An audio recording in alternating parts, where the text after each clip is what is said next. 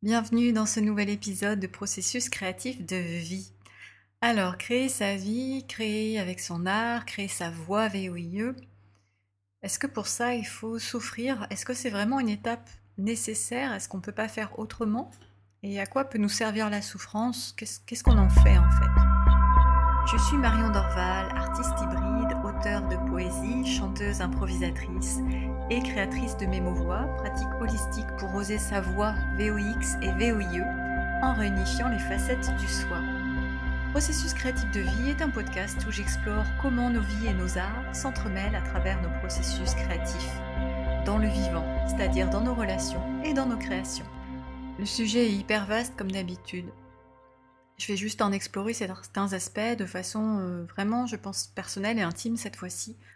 Peut-être plus que pour les précédents épisodes, alors je ne sais pas ce que ça va donner, mais je me lance. Je crois que les mots arrivent en fait dans notre voix au moment où on est, on est prêt à les énoncer. En tout cas, quand on sait s'écouter, qu'on a euh, cette pratique de la justesse, comme ce que moi je transmets à travers euh, ma pratique avec mes mots voix autour du corps et de la voix, eh bien, on a comme une intuition du langage, du langage verbal, du langage gestuel, de l'attitude. Euh, c'est un ajustement avec, euh, avec le dehors. C'est un ajustement entre le dehors et le dedans. Et je crois que c'est vraiment venu le temps pour moi, là, justement, de, délivrer ces mots autour de la souffrance. Parce que, bah, comme beaucoup de gens, je suis concernée. Qui ne souffre pas dans ce monde, donc qui n'a pas souffert C'est. Voilà, ça n'existe pas, en fait. Mais on aimerait tous vivre sans aucune souffrance.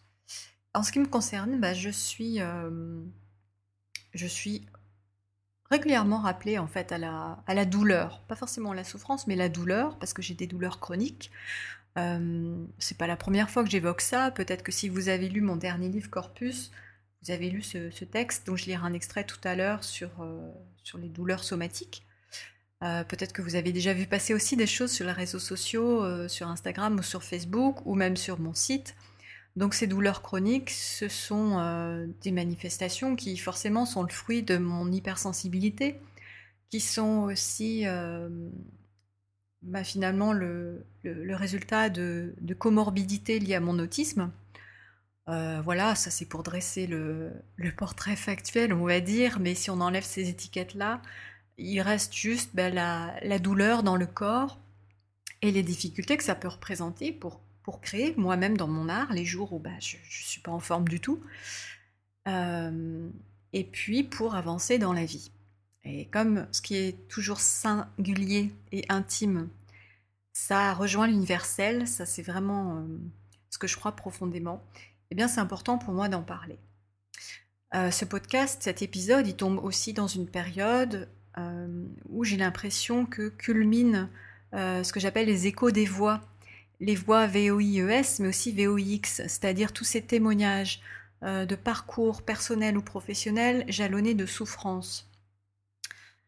Ça évoque beaucoup de choses. Je ne vais pas détailler ici, mais je suis sûre qu'en m'écoutant, vous avez des exemples d'histoires personnelles que vous avez entendues, euh, qui ont été médiatisées à petite ou grande échelle, ou peut-être d'histoires plus privées, mais autour de vous, qui, se sont euh, révélées. Je pense que le, le monde est, prêt enfin à entendre notre souffrance et nous sommes prêts aussi peut-être à recevoir la parole de la souffrance des autres, mais pour la transmuter, pour en faire quelque chose. En tout cas, moi, c'est véritablement mon, chemin à, travers mon art et à travers bah, les séances individuelles ou collectives que je propose avec le, corps voix-mot. Euh, c'est de dépasser cette souffrance pour en faire quelque chose. Mais je ne vais pas aller... Euh, loin que ça pour l'instant par rapport à, ce, point précis. Euh, mais voilà, j'ai remarqué toute cette effervescence et c'est toujours un petit peu délicat, je trouve, de, de savoir justement qu'est-ce qui est juste et comment parler de ce qui va pas bien, comment ne pas en faire trop, ne pas être dans le pathos, euh, la victimisation. Pour moi, c'est vraiment des écueils. Maintenant, j'en ai moins peur parce que justement, je, sens ce qui, ce qui reflète vraiment euh, ce qui me tient à cœur. Et donc, dans mon dernier livre, par exemple, j'ai livré des choses très personnelles et douloureuses, mais j'ai pas eu l'impression que ça, que, c'était une perche tendue pour le voyeurisme ou pour l'exhibitionnisme ou pour euh, me faire plaindre ou quoi que ce soit. Il n'y a vraiment rien de... Je ne revendique rien en fait, juste euh, j'avais besoin de raconter certaines choses, mais de façon sublimée grâce à, grâce à l'art des mots. Et la poésie permet vraiment ça aussi. Euh, bien sûr que derrière, il y a un besoin de reconnaissance. Quand on souffre, c'est qu'on a une douleur profonde qui, se transforme en souffrance, parce que la douleur et la souffrance, ce sont deux choses différentes. Pour moi, la douleur, basiquement, bah, c'est l'impact, c'est ce qui va venir nous toucher, que ça soit un événement physique, émotionnel, euh, bah, tous les niveaux de notre corps, hein, physique, subtil, émotionnel, intellectuel, spirituel, que sais-je. Et quand ça, quand ça travaille en nous, quand ça ne s'en va pas, euh, quand ça laisse une trace qui nous, qui nous travaille véritablement au corps, là, ça peut devenir souffrant. Je ne sais pas si on peut éviter complètement la souffrance, je ne crois pas. Mais en tout cas, on peut déjà apprendre à faire la différence. Et ça, c'est la conscience qui nous amène euh, cette possibilité de différencier euh, douleur et souffrance. Et on a besoin que ça soit reconnu. Je pense que dans la résilience, parce qu'il est bien question de ça finalement, dans cet épisode aussi, la résilience est forcément créatrice. Et la résilience, pour naître, elle a besoin euh, d'une reconnaissance. Euh, on ne peut pas avancer, on ne peut pas créer si on ne sait pas d'où on vient, ce qu'on a vécu. C'est ça qui nous permet de poser le pas d'après, de nous projeter et de créer notre futur. Donc pour le coup, ce besoin de reconnaissance, eh bien, moi, je le trouve dans mes mots. Parce qu'en fait, j'écris avant tout pour moi. J'écris pour me reconnaître moi. La reconnaissance que j'ai longtemps attendue des autres, de ma petite personne, de moi, Marion, dénuée de toute étiquette. Euh, cette reconnaissance-là, son absence plutôt, ben pour le coup, ça a été souffrant. Parce que j'avais l'impression d'être toujours vue ou perçue à travers des prismes. Euh, la fille timide, la fille qui parle pas, euh, la première de la classe, l'intello, euh, la personne euh, phobique sociale ou alors la personne HPI. Après, oui, tu es, une personne autiste, je te reconnais comme telle, ou tu es celle euh, qui donne des cours de chant. Et, toutes ces étiquettes-là étaient non pas erronées, mais ça ne m'apportait pas la reconnaissance fondamentale. Et la reconnaissance fondamentale, pour moi, ça signifie me reconnaître indépendamment de tout ça me reconnaître juste pour euh, ben, ce que je suis au quotidien, comment je me comporte, comment je suis avec les, les gens, euh, voilà, qu'est-ce qui va me faire rire, qu'est-ce qui va me faire pleurer, qu'est-ce que j'aime faire ou pas faire. Hmm. C'est ça la reconnaissance. Et parfois, on se sent perdu aussi dans sa vie parce qu'on ne se sent pas reconnu. Et moi, mon écriture, euh, c'est ce que j'appelle une écriture incarnée. Je sais que c'est un peu bizarre de dire ça parce que toute écriture pardon, doit être incarnée. Mais j'appelle ça écriture incarnée dans le sens où je transforme vraiment un vécu très intime en quelque chose qui va venir, en tout cas je l'espère, toucher les autres. Mais je le sais parce que j'ai des retours, donc je sais que ça touche, mais ça touche d'une façon que je ne peux pas forcément prédire.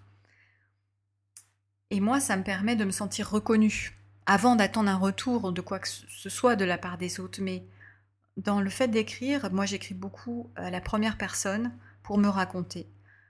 Et c'est pas forcément euh, purement autobiographique. Des fois ça peut être un peu détourné, mais le chemin que ça prend m'amène à me rapprocher de moi. Et quelque part, je crois que mon écriture est là pour me dire je suis là, je, te vois, je te vois aller, je te sens avec ta justement ta douleur qui devient une souffrance, je sais par quoi tu passes ou par quoi tu es passé. Et je, suis là avec les mots que tu écris, je suis là pour t'aider à, à te défaire de ça tranquillement. À le poser quelque part dans l'espace et à sentir que ça, c'est pas que c'est fini, mais ça a existé et ça prend forme par les mots. Et le fait que ça prenne forme par les mots, eh ben ça allège énormément en fait. Ça veut dire que ça existe. J'ai plus besoin de reconnaissance à partir du moment où je sais que ça y est, c'est dans la matière, ça existe en dehors de moi. Donc non seulement un, ça existe en dehors de moi, donc je, souffre plus dans mon corps avec des mots qui n'ont pas été dits, ou qui ont été mal dits, euh, avec lesquels j'étais maladroite. Donc là, je pense à tout ce qui vient de moi, en fait, hein, que j'ai mal exprimé, mais aussi tous les mots que j'ai pas reçus ou tous les mots que j'ai pu euh, recevoir qui m'ont fait mal. Et tout ça, c'est euh, en fait, c'est sublimé par l'écriture, mais aussi par le chant, évidemment. Parce que la voix, elle permet de, sublimer aussi la souffrance sans forcément y mettre de mots. C'est très dur, parfois c'est impossible justement de, parler de ce qu'on vit ou de ce qu'on a vécu, parce que c'est trop douloureux. Et quand je dis ça, euh, je le sais maintenant avec, avec le temps, avec l'âge, avec l'expérience euh, que j'ai observé sur moi-même, mais aussi autour de moi, il n'y a vraiment pas besoin d'avoir vécu de grands traumatismes comme on peut s'imaginer pour souffrir énormément. Il euh, n'y a pas d'échelle, en fait, l'échelle de la douleur, c'est tellement relatif, et l'échelle de la souffrance aussi. Un, petit rien, un petit grain de sable peut venir impacter toute une vie, et parfois il y a des choses qui peuvent sembler horribles de l'extérieur, et finalement, ça, ça vient se mettre dans la trame d'une vie, et c'est sublimé de façon assez, euh, assez fluide. On ne sait pas pourquoi en fait, hein, mais tous les chemins sont possibles. Petite ou grande souffrance, euh, pour moi ça n'a pas de sens en fait. La souffrance c'est la souffrance, point barre, il n'y a pas à comparer. C'est important pour moi de dire ça parce que j'ai été beaucoup dans le jugement par rapport à ce que je pouvais ressentir. Et je sais aussi que plus on retient euh, sa douleur, plus elle a de risques de se transformer en souffrance durable, et plus c'est difficile de, de s'en défaire parce qu'il y a la culpabilité qui va se rajouter par-dessus, de se dire, mais... ben voilà, pour moi, concrètement, certains jours, de se dire, mais là, j'aurais dû me bouger, j'aurais dû faire ça, mais j'ai pas réussi, bah oui, j'étais pas en forme, euh, j'étais trop fatiguée, j'étais fatiguée mentalement ou fatiguée physiquement. J'avais des douleurs et j'ai pas, euh, pas fait ce que, que j'aurais voulu faire, ce que je, je suis censée faire. Et c'est important ça parce qu'en fait, on impose des choses à notre corps, de nous-mêmes, hein, dont on se rend plus compte, parce qu'on est noyés dans un, bain de culture qui pense qu'on est véritablement comme des machines et qu'il suffit de nous mettre sur on au début de la journée pour euh, s'éteindre à la fin. Donc ça veut dire je me réveille le matin, je suis alerte, frais, dispo et je vais pouvoir travailler non-stop ou quasi non-stop. Donc dans un rythme continu et souvent soutenu. Et à la fin de la journée, eh ben, je vais réussir à m'endormir comme si de rien n'était et à recommencer le lendemain. Donc, le respect des rythmes, c'est encore un autre sujet, mais ça peut occasionner beaucoup de souffrance quand on n'arrive pas à reconnaître son propre rythme et qu'on donne nous-mêmes des injonctions à notre corps sans lui laisser des espaces pour respirer. L'avantage que j'ai avec euh, ma pratique mémo-voix, c'est que tous les jours, je peux me redonner justement ces espaces-temps où je vais me poser, où je vais ressentir à nouveau mes pieds posés sur le sol, ma tête tournée vers le ciel, euh, me sentir ce trait d'union vraiment dans l'esprit du Tao entre terre et ciel et revenir à l'instant présent et, et, sentir ce que je sens, y compris les trucs désagréables. Et parfois c'est compliqué parce que du coup je n'ai pas réussi à être aussi productif que je voulais. Alors je recherche la page de mon texte qui est donc dans mon livre Corpus, la délicate articulation du genou. Si vous voulez l'acheter, le lien est dans la description. Et ce texte s'appelle Douleur de ne pas écrire. Et je vais lire un petit passage. Hmm, ouais. Qui explique euh, finalement, je pense, euh, la, douleur de de ne pas écrire parce qu'on a trop retenu les choses. À un moment donné, on souffre de ça aussi. On peut souffrir dans le corps d'avoir somatisé et on peut aussi souffrir de ne pas réussir du coup à, à sortir les mots. Que se passe-t-il si tu n'écris pas? Est-ce que tu ne pourrais pas t'épargner cette torture des mots remugles, ressassés, tentant de remonter, s'achoppant pour être vomi, liquéfié, séché en ligne? Je reste en surface, les impressions s'effacent, la toile ne se construit pas et tout s'effiloche. Je pars à la dérive. Je ne suis qu'une succession d'instants éprouvés qui me traversent en me laissant comme une épave, au bord de moi-même. Matérialiser, c'est m'efforcer de faire rentrer dans ma chair l'expérience, davantage que mon cœur et mon esprit. Mener ma barque par le droit fil des tripes à la bouche, en passant par le lété du cœur. Plus le temps passe, plus il devient difficile de rendre compte avec justesse de l'intensité et de la pureté du ressenti. Je suis épuisée par le ressac des impressions. Les premiers instants après la secousse sont les plus intenses, mais les plus faciles à supporter. Je veux vivre dans cette seconde pour toujours, tout en sachant l'exaltation future à nourrir et cultiver ce souvenir pour éviter qu'il en devienne un, mais reste un instantané que je pourrais à tout moment faire ressurgir. Dans ce passage, j'ai bien sûr euh, l'évocation de l'intensité du ressenti qui, qui est revécu dans le corps quand j'écris et que j'essaie de fixer sur le papier. Comme je vous disais, matérialiser, ça permet aussi de se détacher. C'est vraiment un processus d'alchimie, hein, parce que c'est-à-dire qu'on prend les éléments euh, douloureux, les éléments noirs, et puis on essaie de les fondre dans, notre creuset de création pour, euh, pour, en tirer de l'or. Et l'or, c'est quoi? Bah, C'est ces mots ou les, sons ou euh, toute autre chose, toute autre chose pardon, si vous créez dans une autre sphère qui va permettre de, sublimer. Et ça, c'est une première reconnaissance. Parce qu'on a le reflet de ce qu'on a créé. On, a retraversé en quelque sorte. Euh, on a retraversé, mais je crois que c'est moins douloureux que de revivre complètement la chose. Il y a quand même une mise à distance qui se fait aussi quand on, quand on est en train de chanter, quand on est en train d'écrire. En fait, le corps a cette formidable capacité de filtrer aussi euh, les émotions. Donc de nous les faire euh, comment dire, de nous les hum, amener à la conscience, souvent trop tard, parce que quand on s'en rend compte, c'est que c'est déjà rendu à un seuil euh, assez haut. Mais il a, il a ce pouvoir de filtre qui fait que les choses sont restituées de façon un, tout petit peu atténuée. Donc ça vient nous toucher à nouveau, bien sûr, mais ce toucher-là, ce que j'appelle le toucher des mots et le toucher de la voix, se laisser toucher par ses propres mots et sa propre voix quand on crée, c'est ça qui nous permet de, voilà, de ressentir cette parole de Ok, je reconnais ce que tu as vécu, je sens comme ça a fait mal, euh, mais tu peux y aller maintenant, c'est bon, ça y est, ça, a existé et ça existe maintenant dehors aussi, donc ça ne t'appartient plus en main propre, tu n'es plus obligé de t'y raccrocher, tu peux te détacher de ça, tu n'es plus obligé d'avoir cette étiquette non plus. Et le procédé, effectivement, il, recommence un peu à chaque fois parce que les douleurs, les souffrances, du coup, c'est pas du noir et blanc, c'est pas euh, je vais bien, tout va bien, ou je vais mal, tout va mal. Évidemment, la vie, c'est pas comme ça. Et nos processus créatifs de vie non plus. Hum, c'est difficile de, de parler de ça aussi parce que dans l'art, on a toujours, euh, en tout cas dans nos sociétés occidentales, on a, on a toujours promu, il me semble, le mythe de, l'artiste maudit, de l'artiste en souffrance. Et hum, moi, j'estime qu'il n'y a pas besoin d'être en souffrance pour créer. Il n'y a pas besoin de ça, mais par contre, ça peut être un formidable terreau. Et je repense là, du coup, euh, bah, à la figure de Mozart qui disait Mais je ne crée que dans la joie, en fait.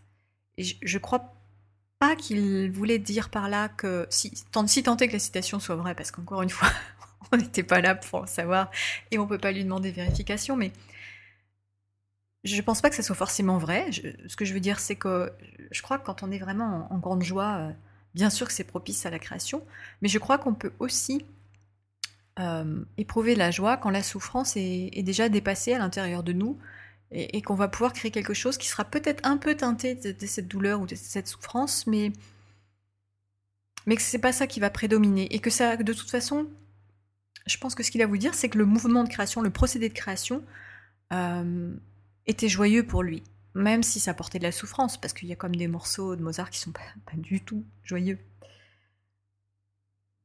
Et dans la vie, c'est pareil, je pense qu'il faut pouvoir souffrir moins pour passer à autre chose. Il y a forcément un cap à passer pour, euh, pour, pouvoir, euh, oui, pour pouvoir poser le, le pas de plus. Et notre regard sur la souffrance, euh, je, crois qu'il est vraiment à moduler le regard à la perception. Il y avait deux choses que je voulais évoquer aussi, enfin même pas deux choses, plus que deux choses, deux personnes en particulier auxquelles j'ai pensé quand j'ai euh, décidé de, faire cet épisode sur la souffrance pour créer. Euh, pour moi, comme je l'ai déjà dit plein de fois, je crois, le, processus créatif, c'est vraiment ce qui m'intéresse le plus en fait. Plus que de découvrir les œuvres d'un artiste euh, ou d'écouter de la musique, etc. Bien sûr que ça me nourrit, mais je suis quelqu'un qui a toujours énormément lu de biographies, d'interviews. Enfin, quand j'aime l'œuvre de quelqu'un, j'aime toujours savoir comment ça se passe derrière. Et je ne sais pas si vous avez remarqué, mais hum, on connaît beaucoup de gens qui sont passés par des, beaucoup d'artistes qui sont passés par des formes de trauma ou euh, voilà, qui ont été dans des, euh, dans, des, dans, des parcours de vie vraiment chaotiques et qui malgré tout ont un grand succès. Mais finalement, euh, là pour le coup, je, trouve qu'il y a une, une, exhibition de la souffrance, parfois à leur insu. Hein, c'est c'était ni bon ni mauvais d'en parler, mais en tout cas, je, je, pense que la sphère publique, en quelque sorte, s'est emparée de ça pour, les mythifier et pour en faire un peu des martyrs des martyrs glorieux au service de l'art. Je pense en particulier au Club des 27, par exemple. Et hum, je crois qu'aujourd'hui, on est à une époque où, quand même, enfin, c'est possible de parler de la souffrance qu'on éprouve, même en tant qu'artiste, dans nos processus de création, dans notre vie d'artiste aussi, sans que ce soit euh, victimisant, comme je disais au tout début de l'épisode, mais plus dans un esprit de compassion de reliance, simplement aussi pour se rapprocher des gens, parce que la souffrance que j'éprouve euh, quand, j'ai euh, mes douleurs chroniques, ou la souffrance que j'éprouve à ce que mon travail soit pas reconnu, ou mon art soit, soit invisibilisé, eh ben, ça, ça, se rejoint en fait. Les souffrances, les souffrances sont les mêmes, même si les origines ne sont pas les mêmes. Après, il, peut y avoir des degrés, mais c'est tellement relatif, tellement, tellement interne. Et puis, oui, il y a aussi le fait qu'un artiste, c'est pas parce que il a l'air de se présenter sous une certaine forme euh, joyeuse, étincelante, brillante, que, que tout est rose tous les jours, quoi. En fait, c'est ces fameuses coulisses qu'on ne voit jamais. Et il y a encore des mythes, à, je pense, à défaire à ce niveau-là, et dans l'art, et aussi dans la spiritualité.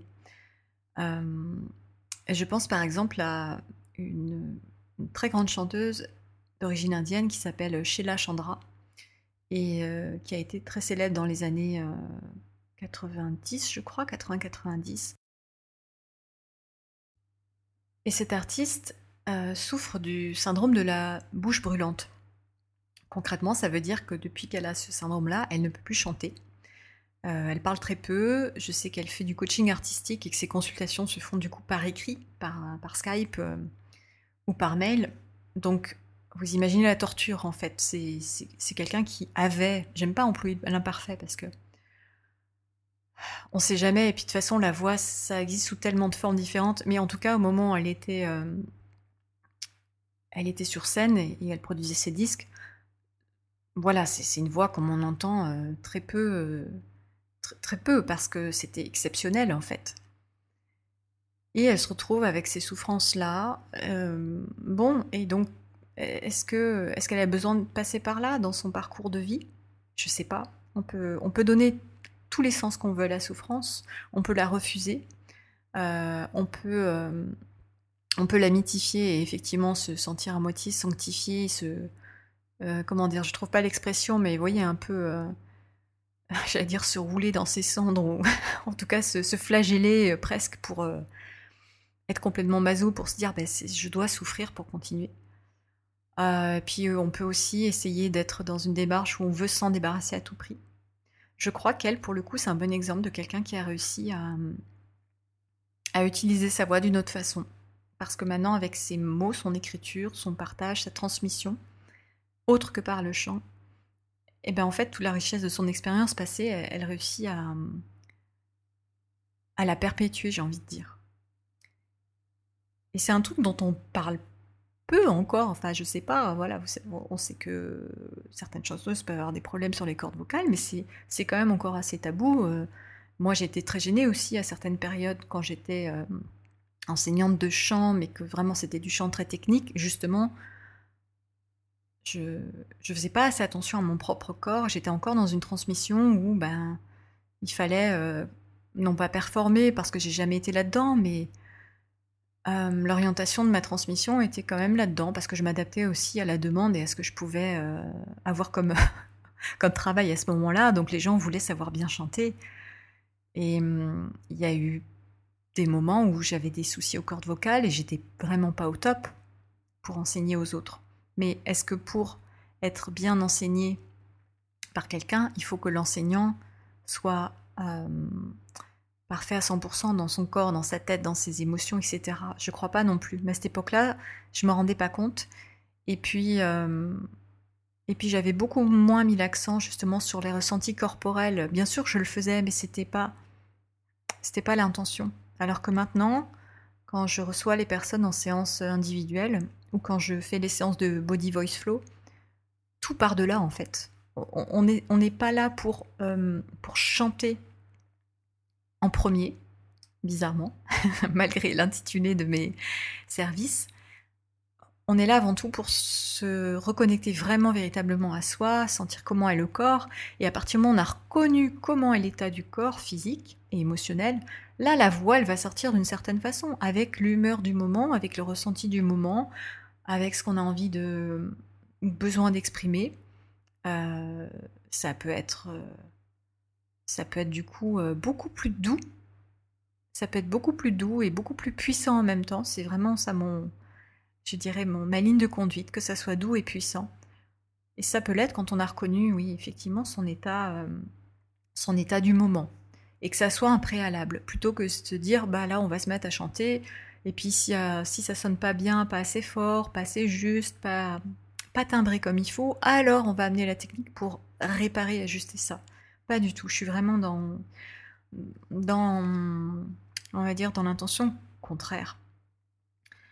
Et du coup, je trouve que c'est important maintenant, c'est devenu vraiment important pour moi de parler de mon propre corps pour montrer aussi aux gens comment j'en prends soin et comment je peux être affectée par des douleurs. Euh, bah oui, que ce soit au niveau de l'écriture, parce que des fois les douleurs articulaires sont telles que bah, j'ai du mal à, taper sur le clavier ou à écrire tout court à la main. Parfois, euh, je peux avoir des oppressions thoraciques qui font que j'ai le souffle court et que du coup chanter à plein poumon, c'est pas possible ce jour-là. Et heureusement, les mots, je peux les écrire, je peux en écrire moins, et du coup, ça va se concentrer en, poésie très courte ou en un seul mot. Pour la voix, bah, ça peut être juste un mantra répété à, voix basse, et ça va être des berceux, ça va être des choses très, très douces qui viennent, euh, qui viennent vraiment complètement s'ajuster à mon état du moment, qui se mettent comme un baume en fait sur moi. Et ça, c'est important pour moi de transmettre cette façon-là aussi de faire pour qu'on soit euh, plus autonome par rapport à notre souffrance. Moi, je crée, euh, je crée pas quand je suis en, crise, je dirais, en, crise douloureuse de souffrance émotionnelle ou physique.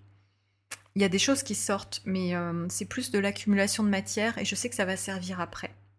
Donc je continue à pratiquer mon art. Il y a des jours, c'est vraiment pas possible de faire parce que voilà, on est comme, comme tout le monde. Hein, il y a des moments dans la vie, on dit bah non, là aujourd'hui, je fais rien ou je, vois personne ou, bah, je dois me mettre en arrêt aujourd'hui. On a tous nos limites et du coup il y a des fois on a l'impression que rien peut sortir. Mais en fait la matière s'accumule. Il y a toujours un moment où si on est justement relié à sa source, on va trouver des moyens de d'extérioriser ça. Mais en ce qui me concerne, quand je suis, je dirais, au creux de la vague, je suis trop occupée à processer mes émotions. Euh, mais j'observe ce qui se fait, je suis pas engluée, c'est-à-dire j'utilise beaucoup aussi ma pratique euh, méditative pour ne pas m'identifier à la douleur et du coup pour éviter que ça se transforme en souffrance durable. Donc je sens ce qui se passe en moi, dans le cœur, dans le corps, mais euh, je ne vais pas y rester scotché, je vais avoir cette distance. Donc je suis à la fois dedans et puis en dehors. J'étais partie sur mes exemples de, de personnes que j'imaginais un peu comme euh, intouchable. Vous savez, on a tous ces, euh, ces tendances à, mettre plus ou moins les, autres sur un piédestal. Et puis, comme je disais, notre, société renforce cette idée aussi que il y a des gens qui sont parvenus, mais dans le bon sens du terme, qui sont parvenus à un état où tout va bien pour eux. Euh, et je repense du coup à, à, un moine responsable d'un centre zen donc euh, où j'ai déjà séjourné plusieurs fois. Non, pas plusieurs fois, une fois. Bref, cette personne, euh, voilà, cet homme si souriant, bienveillant, vraiment le, la gentillesse incarnée, la, bonté en fait. Et un corps qui a l'air souple, euh, doux, harmonieux, etc. En tout cas, c'est ce que je percevais de lui quand, j'ai été à son contact. Quand je le voyais évoluer, sa façon de parler, de s'adresser à nous, etc. Et puis, euh, plus, plus tard, euh, j'ai appris qu'il souffrait d'un syndrome de fatigue chronique. Et ça m'a semblé, euh, non pas incroyable, c'est pas ça, mais je me suis dit, ah ça c'est une bonne leçon. Parce que déjà d'une, il le disait. Euh, et de deux, ça me montrait bien que ça me confirmait ce que je savais déjà, mais que personne ne vit dans un état, euh, même aussi éveillé qu'on soit, personne ne vit dans un état de nirvana en fait. Il y a, toujours des choses à, transmuter. Et que par contre, justement, sa pratique et sa transmission pouvaient se faire avec ça aussi. Euh, il n'y a pas longtemps, j'ai répondu à quelqu'un sur, sur un, groupe euh, à propos d'une réflexion euh, autour de l'enseignement de Rupert Spira. Je ne sais pas si ça dit quelque chose à quelqu'un, mais c'est un enseignant spirituel que je suis depuis un moment déjà. Et donc, bref, une personne intervient sur le groupe euh, en évoquant justement ses souffrances physiques chroniques et en disant mais comment comment je peux faire pour méditer ou j'ai du mal à méditer quand je suis dans cet état-là euh, comment je peux continuer à, pratiquer à évoluer dans un esprit de, pleine conscience alors que je souffre atrocement et euh, je lui ai fait cette réponse que, d'autres personnes lui ont faite aussi et parce que ça vient de mon expérience de ce que j'ai entendu mais surtout de ce qui a circulé en moi c'est qu'il n'y a pas à opposer la souffrance et la paix on peut se sentir en souffrance et en paix donc oui, je souffre, oui, j'ai du mal, mais je peux être en paix avec moi parce que je me reconnais, je reconnais ma souffrance. Je suis aussi dans la paix de savoir qu'il est possible de, d'en faire quelque chose. Et ça, je crois que c'est valable pas seulement dans notre création artistique, mais dans notre vie de tous les jours, évidemment. C'est dur, j'ai mal, je souffre, ok. Mais je peux aussi faire la place pour autre chose.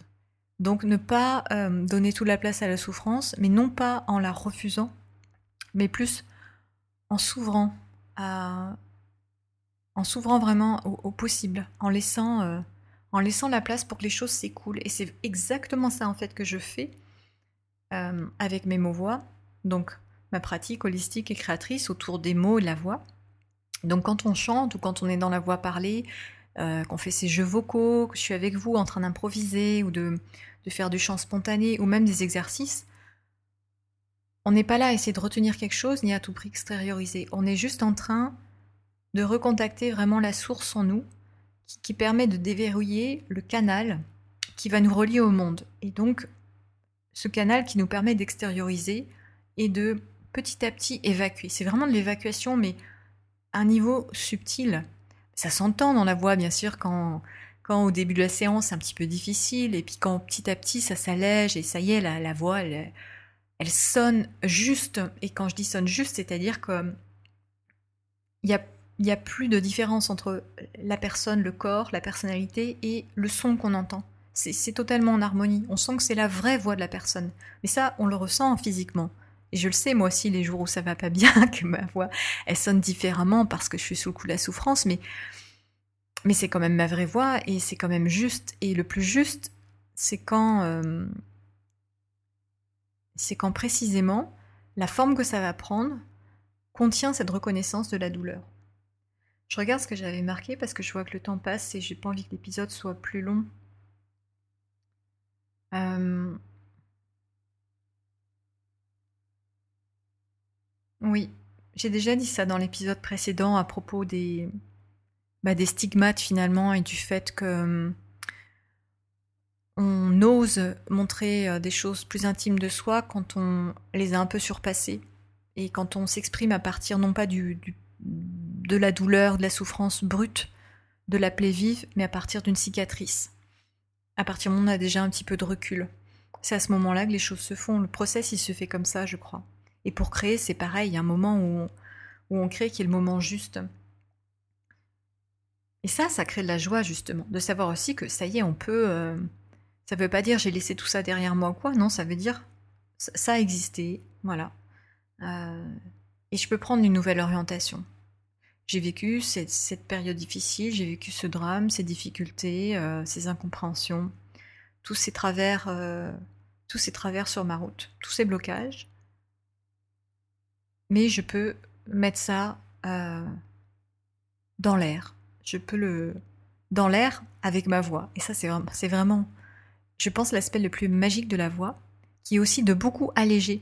Parce que le fait de verbaliser et de chanter, non seulement c'est agréable au niveau des vibrations, parce que ça nous fait comme un massage interne, mais en plus, ça nous reconnecte profondément à l'élément air.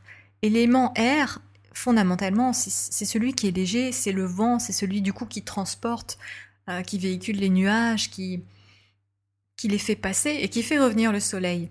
Donc ce que je suis en train de dire là, c'est pas juste une petite image comme ça, une métaphore, c'est véritablement, physiquement, ce qui se passe dans notre macrocosme, mais c'est exactement en connexion et en, en, miroir de ce qui se passe à l'intérieur de nous aussi. On a besoin de cet élément air pour s'alléger.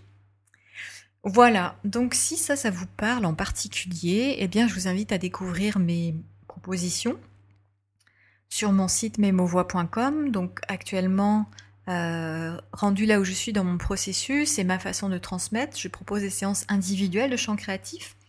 Donc c'est une forme d'initiation pour retrouver sa vraie voix, entre guillemets, pour prendre du plaisir à s'exprimer librement, pour oser davantage être soi, pour être plus libre avec euh, sa voix chantée. Il n'y a pas de prérequis, il n'y a pas besoin de savoir déjà chanter, que vous ayez déjà une pratique du chant ou pas.